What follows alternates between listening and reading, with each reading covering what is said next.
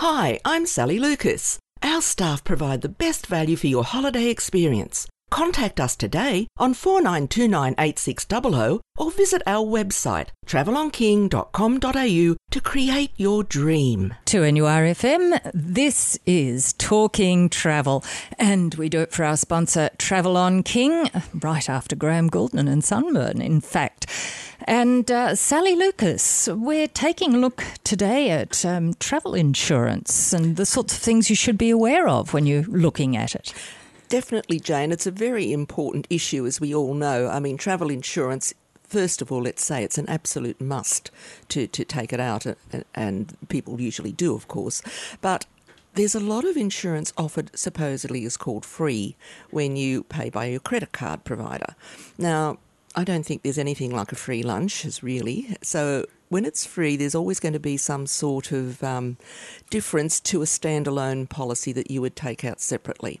And what a lot of people don't do is check with their credit card provider or bank what the insurance company or who the insurance company is, the underwriter, and what are they covered for or what are they not covered for, more importantly, exclusions, and also excess. And uh, some of them, you know, on the normal policies might only have a $500 or $100 excess, or you can pay a small amount on a standalone policy to waive that. Some of these cases that I've read, which was in the money section of the Sydney Morning Herald this week, have had a $3,000 excess on their policy. Oh, so you pay the first 3000 Yes. Mm. So, I mean, that is not what you want. And there's been other cases where um, a couple had to fly home unexpectedly due to an emergency with their grandson having to have a, an appendectomy from cut their holiday short, and they'd got the free so-called free insurance on their credit card, and unfortunately they don't consider a grandchild immediate family. Ah. Yes. So it's covering you and immediate family. So they weren't covered for their airfares to come home. Um, and all these people are trying to fight, you know, to get their, their money back, of course. The other one was where um, someone was travelling within Australia and had actually got their flights, domestic flights, on frequent flyer points and had just put their accommodation on their credit card. Went to claim the husband got suddenly ill, wasn't pre existing, so all that was fine. Fine print, you've got to have booked your airline tickets and it's not even shown on the website. So you, you've got to get a copy of the policy.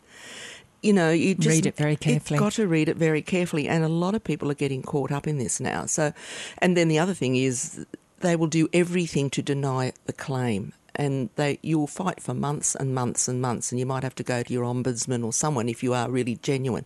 Another one was where a gentleman's wife was diagnosed with Alzheimer's just before they were due to go on holidays. And they denied their claim, saying it was a mental illness, whereas he's fighting that in the court, saying it's not mental, it's neurological. Mm. And also, you'll find that most companies will not cover you for mental illnesses either. Mm-hmm. Um, and usually, though, QBE have just recently, um, there are some, you know, um, certain clauses you'll have to read, but they do cover for certain types of mental illnesses. So that is one that we know does if you want to check into that particular policy. But it, just be so careful. I mean, it's just there's lots of little pitfalls with insurance, and even when you take out your standalone policy with your travel agent or whoever you're taking it out with, just make sure that it's explained to you fully. And if you're not sure, or if they can't, the person, like for example, a travel agent isn't an insurer that, that they are there to offer you the insurance and can take it out on your behalf. And we do have to do courses, you know, about the insurance, but we don't know every little nitty gritty fine detail. But you'll always be given a toll free number oh, that so you, you can, can ring. Contact yes. the company yes, directly. Direct. So always do that if you're not completely sure, you don't think you've been given enough information. There's always a way of checking. And are there likely to be different levels of cover needed for different countries? Yes, and there's a lot of countries like we might have mentioned a while back, Jane, maybe a couple of months ago, where you they won't admit you unless you have proof of an insurance policy. So check that with any of the countries you're going to. Check again with your provider, or check with your travel agent. Is it compulsory? Do I have to carry my policy with me?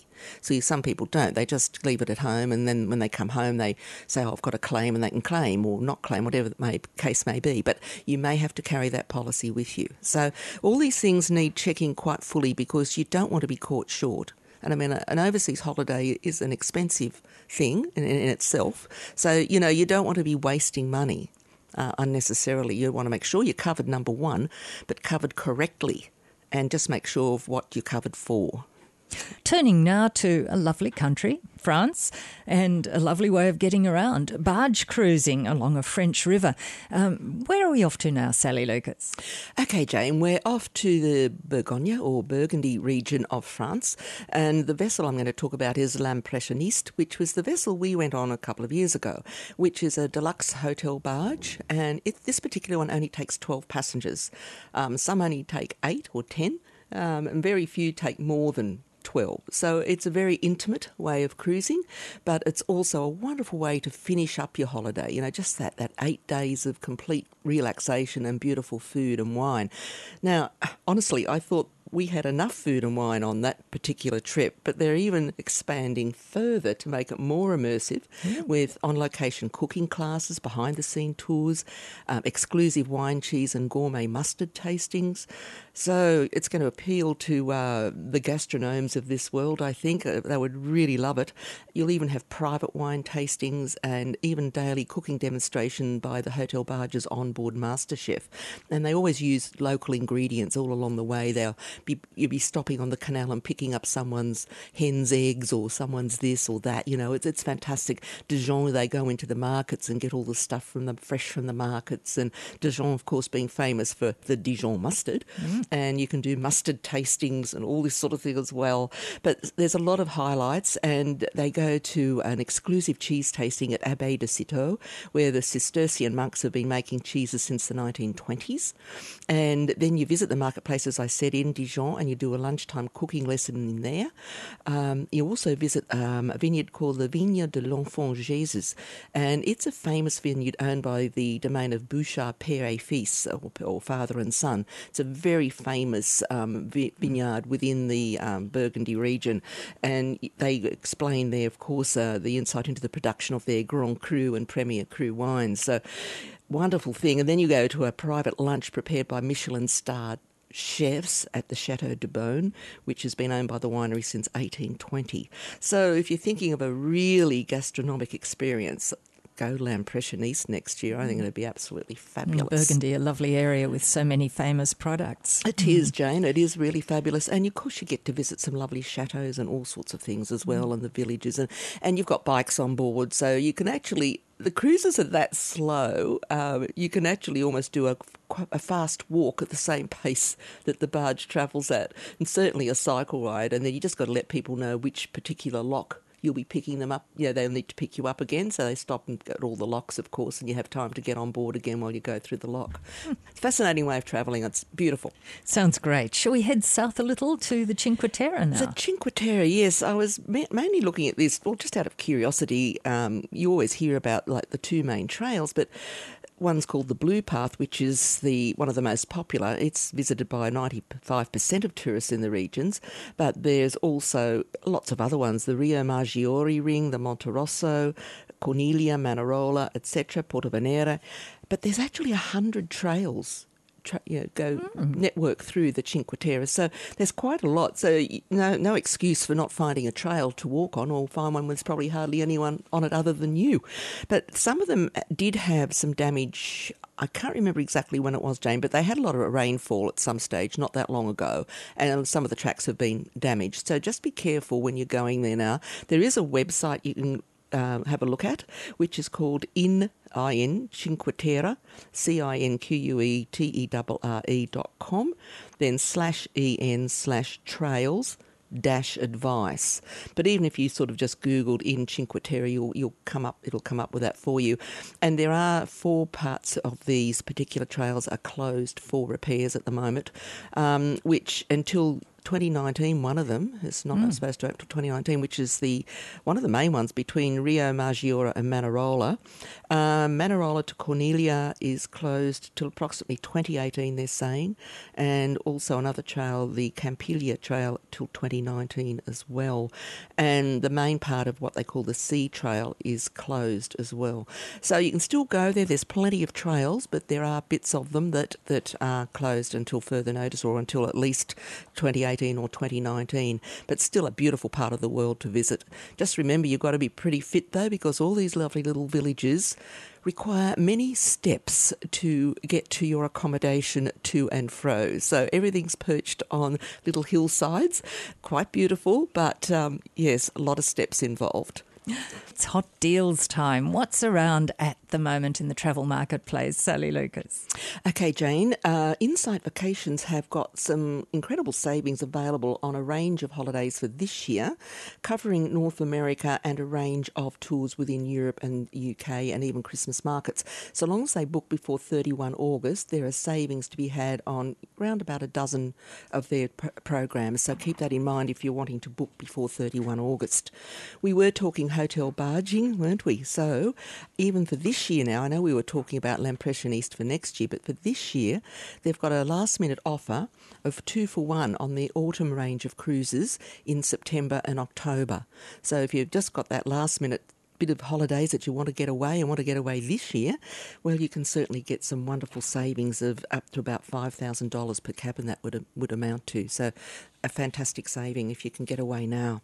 Um, and as I said, there are early booking offers as well for next year for 2018 on the whole range of barge cruises with Barge Travel Connection. And again, uh, th- if you book by 31 August, there are savings on those of up to 6,700 euros. So keep that in mind for your barge cruises. We all like to save things. Oh, we do. Well, nothing like it a bargain. Um, now, UniWorld, again, they've got some offers um, on their river cruises for this year. And again, until 31 August. That's for a limited time. They're uh, offering you 25% savings on the remainder of their 2017 cruises. And it's like a first in, best served sort of availability. But for next year, they've also got up until the end of um, September, you've got a fly free offer on their 2018 um, cruises as well, which is quite fantastic. Or you can also upgrade to a business class fare from under $5,000 mm. per person, which is quite wonderful as well. Now, Australia, we love our own Aussie country, don't we? We do. Broome and Kimberley area. Now, this is, um, they've had this last year actually, the El Questro on sale, they call it, and they've got it again for this year for the tail end of the season before they close. They close usually around about the third week of October, and then open up again, of course, um, next year in about, I think, April they start their season again. So they've got at El Questro Homestead, the station, and Emma Gorge. So they've the three standards of accommodation. The homestead, of course, is your more upmarket, and three nights there are from under two and a half thousand dollars per person, um, and you're also getting free transfers and a twenty percent uh, saving, and you can add in an additional night at the Kununurra Country Club for an only extra 130 per person. Or if you just want to stay at the station, three nights there is stay three and you're only paying for two. Or if you want to just camp or stay in the tented cabins at Emma uh, El Questro Emma Gorge.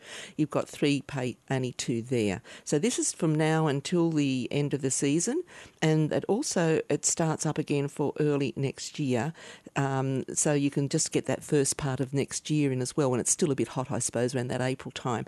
And you've got on sale um, until 31 October for next year, and again uh, uh, until sold out for this year. So that's great. I mean, it's a wonderful part of Australia. It's just such a beautiful, beautiful uh, part of our world, isn't it? I, very I just, special. Yeah, very, very special. And this is quite an interesting one, Jane. It's called Follow the Midnight Sun. Now, you know how we've talked about the Hurtigruten and going there for, of course, the Aurora Borealis. Well, of course, you can do the opposite end of this spectrum and go when the sun never sets, they say. So, out of the day that never ends. So, yes, the sun's up until midnight virtually. And they've got a cruise tour put together here for small group departures. It's 12 days, uh, going from Helsinki to Bergen, and it's for next year 3, 10, 17 June, 1, 8, and 15 July. And you start um, in, in, the southern Finnish capital of Helsinki. You board the train to Rovaniemi in the heart of Lapland, and there you travel north, arriving in Honningsvag, uh, which is the nearest point to the North Cape from the North Pole, and witness the midnight sun. So you're getting six nights accommodation in four star hotels and five nights Hurtigruten coastal voyage southbound from Kirkenes to Bergen in outside cabins. Lots of inclusions. Um, obviously, you get all your meals on the actual cruise and you're getting tours along the way as well. So that's really fantastic. And that is from under $6,000 per person. So just something a little bit different if you don't want to go in the cold, you can go when it's lovely and sunny. sunny, maybe warm. Thank you, Sally Lucas. Thank you, Jane. We're talking travel and we'll be doing it again next week. Thanks for listening to this podcast from 2NURFM at the University of Newcastle. Topics range from gardening to health, well-being, pet care, finance, business and travel. You'll find them all at 2NURFM.com.